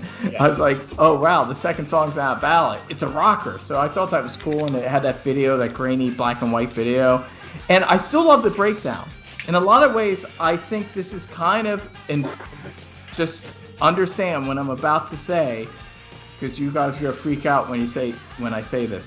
I understand. I'm saying this by Motley Crue standards. By Motley Crue standards, this is their Panama. This is by Motley Crue standards. This is their song that's just the rocker. It's got that breakdown, which is kind of similar to Panama. Vince Neil's talking about the band, and it's just kind of it's a classic late 80s hard rock song. It's fun, it's dumb. If I've had enough beers in me, I can still get into it. If I'm sober, it doesn't really do much for me anymore. But it's that kind of song that if you're drunk enough and it plays, I can hear it. It's one of their better songs. And that's why I broke my top 20. And that's what I think about Kicks, Start Your Heart. It's one of their better songs, but it's kind of, it's just a dumb, fun song. It's catchy. It's memorable. So it's got to break their top 20, because Motley Crue doesn't have too many songs that are going to break my top 20. So there you go. Yeah, I'll go next. I don't hate this song. It's okay. And for some of the same things you said, Edwin, I mean, I understand why it's kind of a popular FM radio hit. It's kind of like a ripoff of Ballroom Blitz, but it's I do like that breakdown in the middle. I think that's the one kind of cool part of the song, but didn't make my top 40. It's just, it's okay. It's not horrible. It's probably, for this album that I do not like at all, It's probably a top 5 or 6 song on the album, but I probably only have like 2 Dr. Feelgood songs in my entire top 40. I don't like the album, but not horrible. It's you know, it had its place. It's definitely, you know, one of their bigger hits, and you know, I think it's a good song. You know, you play before a face-off at a hockey game. You know, it's an arena rock. It's arena rock. It's okay. Johnny. Well, I'll give you my take on Kista Maha. I'm a fan of the song. It's probably like my fourth favorite song on Dr. Feelgood. Third maybe, but it needs to be retired. And how did they make this song without Pro Tools? Because he cannot sing this song, and it sounds so bad live. It's just awful. It's just total garbage. It must have taken a whole month to record. If you're comparing it to Van Halen, it's Van Halen's Dance the Night Away. It's like the cringy song of the night every night, where you're like, why are they still forcing him to sing the song? Yeah, he cannot sing the song. It must have, I mean, Werman has said that sometimes they'd get one line out of him a day in the studio, and that was back in the Shout at the Devil when I mean, now they're asking him to really spit this out, and I mean, it must have been a nightmare. I like the song. You know, I'm a little bit I like the video. I think the video is a pretty cool video. Sam Kinnison's in the video. That's cool. But, yeah, a little bit burned out on the song, personally. Yeah, absolutely. Ralph. Kickstart My Heart is my second favorite song off Dr. Feelgood, and it still didn't even make my honorary mention. I'm serious, man. You know, you stack up all the Dr. Feelgood songs, it's like, okay, if I had to pick, I guess Kickstart's the second best album. But that song sucks. This whole album sucks. And but the good thing about it, it's based on a true story when Nikki Sixx died. Yeah, I'm good at sarcasm. Fuck yeah. That's all I gotta say about it. Yeah, there's nobody on earth that was more enamored with the idea of themselves having an OD than Nikki Sixx. And remember, kids, Mick Mars came out and said Nikki Sixx never died. And that story, when he said that, was completely taken off the internet because you can't find it anymore. But I swear to you, I read that shit back in like 2000, 2001 when I first got the internet, where Nikki Sixx came out. I mean, Mick Mars came out and said, Nikki never died. That was bullshit. Complete horseshit. Yep. Ian, you're last on this one. Oh, boy. Thanks. Holy shit. Yeah, by Ugly Kid Joe standards, this is their Captain Cradle. The best part of this fucking song is fucking Stephen Hawking at the end, where he's like, I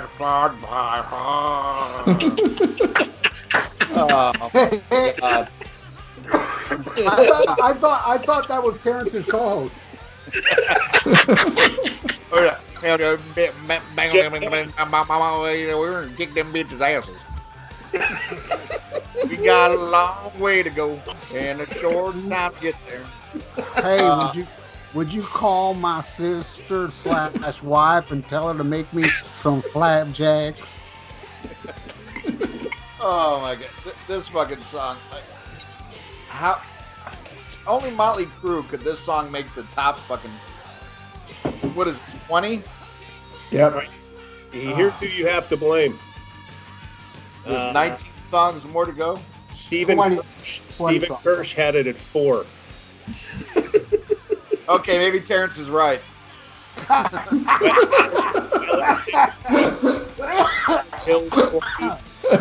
You know, Ian. Just by Ian saying that right now, Terrence is going, "Hey, man, I might be back on the show after all." All right, Johnny, you're going to take number 19, the first entry from Theater of Pain, Use It or Lose It.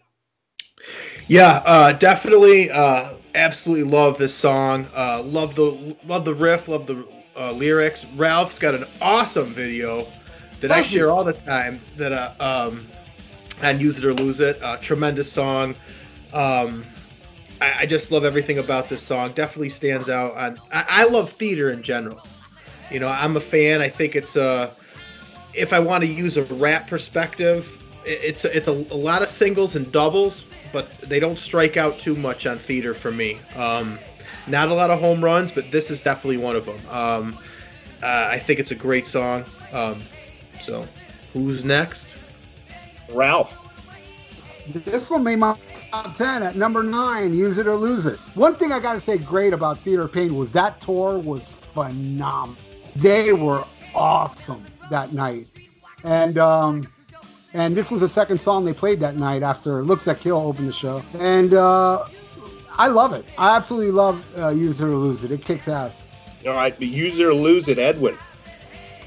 Great song. Rock, probably the heaviest song on the album, fastest. It's rocking. It sounds like something that could be on Shout.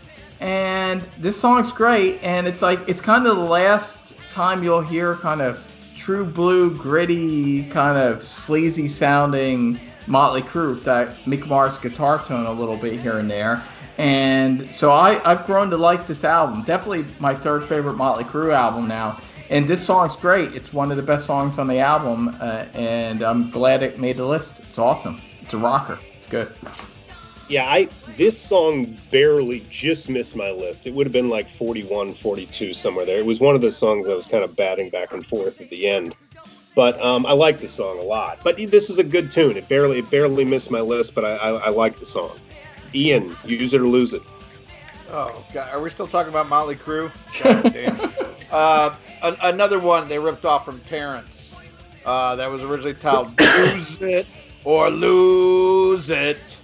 They're stealing stem cells, and God hates the gays. I say, hey, hey. Oh, my God. Gay, gay, gay. Yeah, Jesus hates the gays. Ian's list.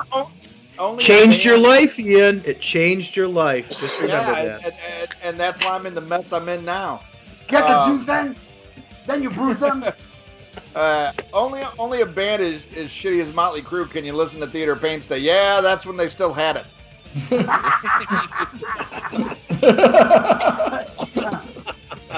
That's when they were still batting 100. Everybody's saying Theater of Pain is solid. Yeah, it's a solid piece of shit. Yeah. It's an okay song for Motley Crue. You know, it is. And what that's pretty good, dude. That's high praise. Yeah. That's really high praise. That'll take us into 18, and I know that you do not like this song, Ian. So I'm going to let you kick it off. And all right. The first entry from what I think we all agree is their best album. It's from Shout at the Devil, and it is actually a rare co-write early on. Mars and Neil got a co-write on this. The album, the last song, Danger. Oh, my God. You know, this is the song. This is why I place Out of the Cellar over Shout at the Devil. And the bright spots on Shout at the Devil, I have to say, are brighter than Out of the Cellar, but I love every song on Out of the Cellar.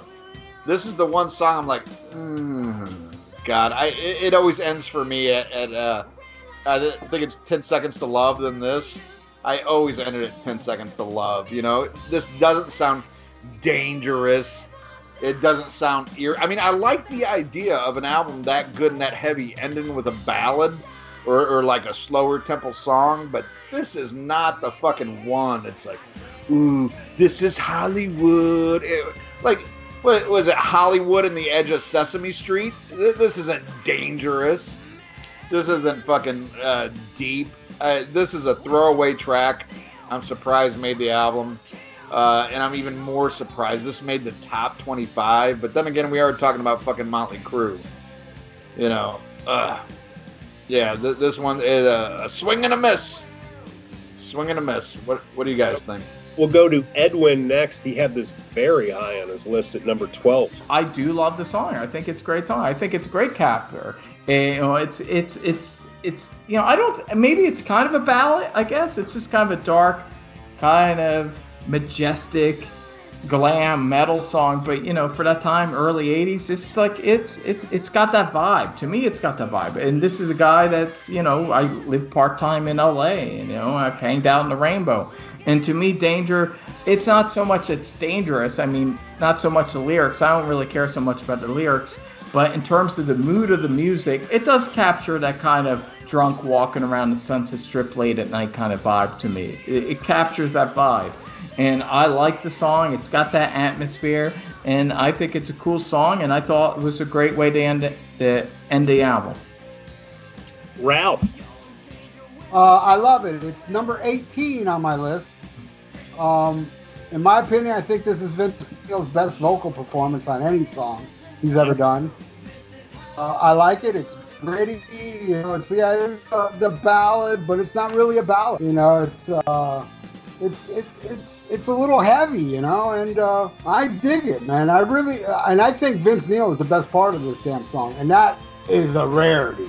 You know, and I like it. I like Danger. That's what I got to say about it. Vogan. I mean, I agree with Ralph. I think it's a tremendous song. I mean, it sounds great. The production on this is so amazing. Vince sounds great. Some of the eerie backing vocals at the beginning of the song. I mean, it's just tremendous. It's unique too. It's a different sounding song. Motley Crue didn't do a lot of songs like this. I mean, I don't know where I put it, but now when we're talking about it now, this is I love this song. I'm revising it and putting it in my top 10 for sure if I didn't have it there now. So, hell yeah, Johnny. I want to take Johnny on a boat and hold his arms out. Yes. Some of the notes I wrote down for this is the same exact thing that you guys just said. I said, and I rip on Vince as much as anybody.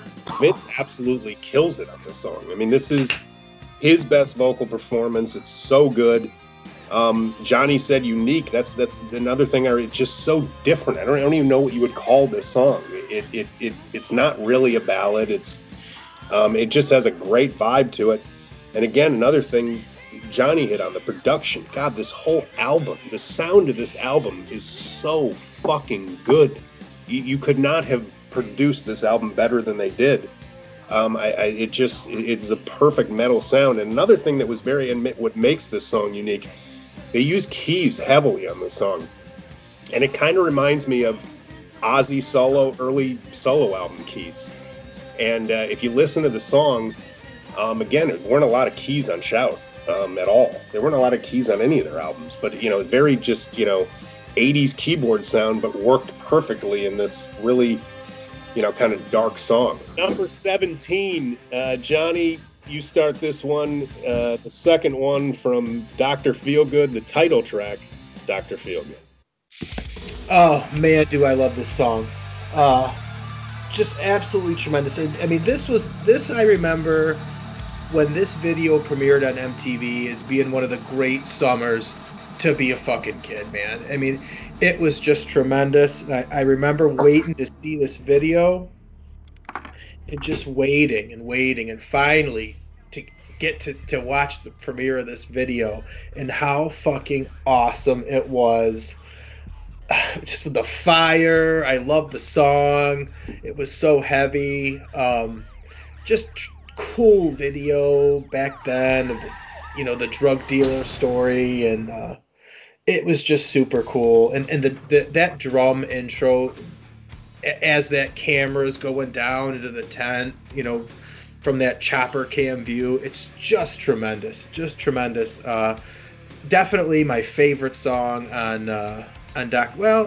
probably my favorite song on Dr. Feelgood. There's another one I like a lot as well, but yeah, man, I love this song. And it's aged well, in my opinion, too. It's just still a banger, total banger. Yeah, you had it high at number 6. Yep. Ralph. It actually made my list. Wow. The only song I like off this album, and it made my list at number 17. I love the drumming on this. I think it's a really heavy song. This song was premiered before the album came out, so I got excited about the album, took it home, and then said, damn, Dr. Feelgood is a good song. But I like it. I still like it. I think it's aged, you know, well. And, you know, and it's got that drum beat, man. And it's got kind of that groove, kind of like going back to Welcome to the Numb type of vibe. It's in the same wheelhouse as that song. You know, as much as I dislike the album, I cannot deny the title track deserves to be in my top 25. And it's in my top 20, number 17. Ian. Yeah, this is by far the best track on Dr. Feelgood, but once again, derivative of the Terrence Reardon experience, where it was Dr. Schoenstein. Oh. Yeah. He's a hook-nosed Jew doctor out of Hollywood. Oh, man. Fuck that goddamn Schindler son of a bitch. And you better not free him, Schindler. Yeah, by far, Light Year's the best track on that album. Heard this one. I was excited about the new Motley Crue. I was like, wow, this is much better than Girls, Girls, Girls. And like, you know, what Ralph said, I went and went home, listened to the rest of it. I was like, it's another, to me, it's another Girls, Girls, Girls, you know, just very, very subpar, but a huge album. So you'll hear about it on Terrence's new podcast. Wow, I'm surprised I don't see Rattlesnake Shake on this fucking list.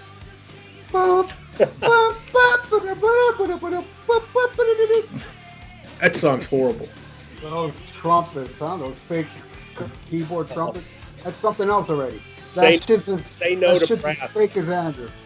Yeah, now that's where you need to bring up Aerosmith, because it's got the horrible fucking Aerosmith 80s horns on it. And I believe they were both in the studio at the same time, same studio, recording an album. You're Monaco. Right. Yep. They say, hey, can I use those fake trumpets on fucking on Rattlesnake Shake? Awful. It's so bad it makes Skid Row's Rattlesnake Shake sound somewhat decent.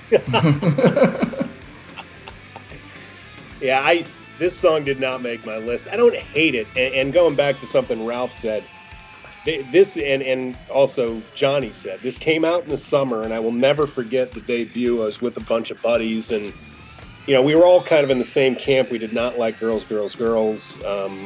We were kind of down on Crew at the time. And when this video came out, we were like, whoa, whoa. It was like almost like, okay, they're wearing black leather again. There's pentagrams in the video. There's fire in the video. It's heavy. It has that kind of groove to it. Like, wow, you know, maybe this album's going to be cool. And this song has just kind of faded over the years to me. Like, it's not a bad song. It's probably been hurt by being overplayed and all that stuff. But the opening groove is really cool. I think the lyrics are goofy as shit. But you know, it's not a bad song. Little overproduced. The whole album is overproduced and way too polished, but not a bad song. Edwin? Lars Ulrich heard the song. He was like, hey, James, if we sound like this, I can start buying some Picassos. So, you know, it's really important to Metallica. This was the song that got me into Motley Crue. This is the song I watched it on Headbangers Ball, the premiere. I was like, this is cool. And because I kind of thought of them more as like smoking in the boys' room, and like I didn't know too much about Motley Crue before this. And I was like, this is pretty badass sounding. And I went out and got the album, and within months I got like the earlier album. So I still think it stands up. It's a good rockin' tune. It's a great guitar riff, good tone, good production, and I dig it. One thing though about that video though, is it just me, or I even thought this as a teenager? Isn't that like drug dealer, like the actor that plays the drug dealer? Does he look kind of like a pussy? Like he doesn't. He's not like really a tough-looking guy. He's not like a Danny Trejo-looking type of guy. All right, Edwin, you're taking the next one. This is from Edwin and me. Definitely dig this album a lot more than our two beloved hosts. But this is the next entry from Too Fast for Love, and it's Take Me to the Top at number 16. Ah, this song's awesome. I fucking love this song. It's one of their best songs. It's this good, grimy, catchy, ain't trying too hard. You know, that's how I like my Motley Crue, not trying too hard, because when they try hard, it's horrible. Just, you know, fucking rock and roll music. And it's catchy. I love the verses. It's got that kind of that cool guitar hook that Mick's doing. It's got, like, I don't know, distorted flange. I'm not a tech guy. I don't know what he's doing, but it sounds cool. It's some kind of cool effect. Then it kicks into the chorus. It's catchy. It's one of their best songs, I think. It's catchy. It's awesome. It's just sleazy rock and roll music. I fucking love this song. It's awesome. Ian, take me to the top. Well, I kind of got to agree with Edwin on this one. They don't try too hard, and they achieve it.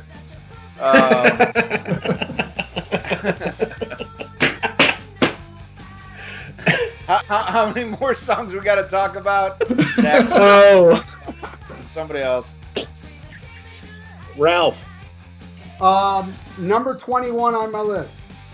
I love it. It's one of the better songs on. It's my third favorite. Overlooking my list, there's two above it from Too Fast for Love. I've always liked this song.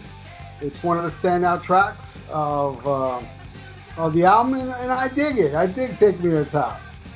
All right, who's next? Johnny.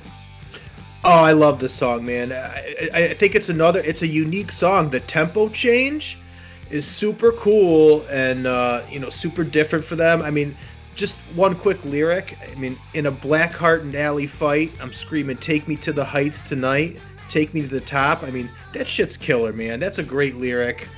I love this song. I mean, and I thought it was really cool. I know we all probably have different views of the movie The Dirt, but the montage, the Take Me to the Top montage when they're coming up the club scene in The Dirt was probably one of the highlights of the movie for me. It was pretty cool. Vince is banging that chick in the bathroom or in the dressing room, gets caught. I mean, that was a cool part of the movie. And I dig this song, man. I love Take Me to the Top. Yeah, I love this song too. I had it I had it 26, but again, I mean, we talk about this over and over again on this album. I just love Mick's guitar tone on it. That opening riff is so cool. Very good solo, and I also love this song. It produced. I mean, it's so minimal. There's not even a guitar overdub on the solo. It's just bass and guitar on the solo. And luckily for Nikki, they keep the bass very simple at that part of the song where you can actually hear his bass. Is Nick even plugged in for Motley Crue? It's unbelievable. That like of any band I can think of, there is no band where the bass is more buried in the mix. And the guy who plays bass is the guy who's supposed to be like, the genius of this band.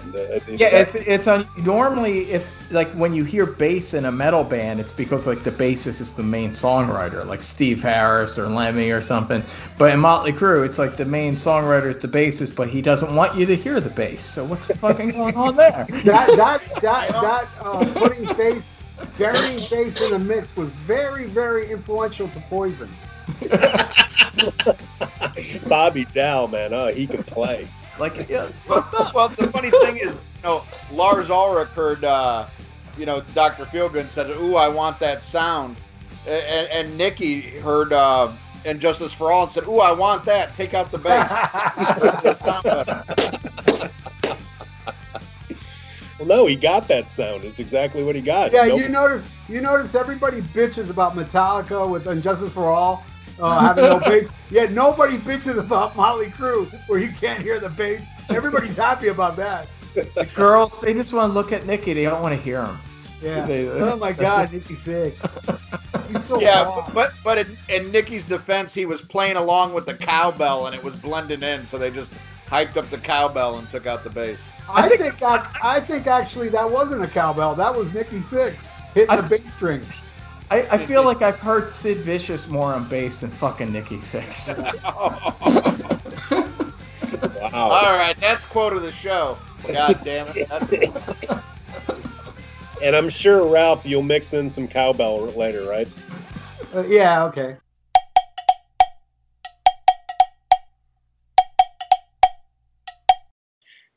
At number 15, another from Theater of Pain, Louder Than Hell.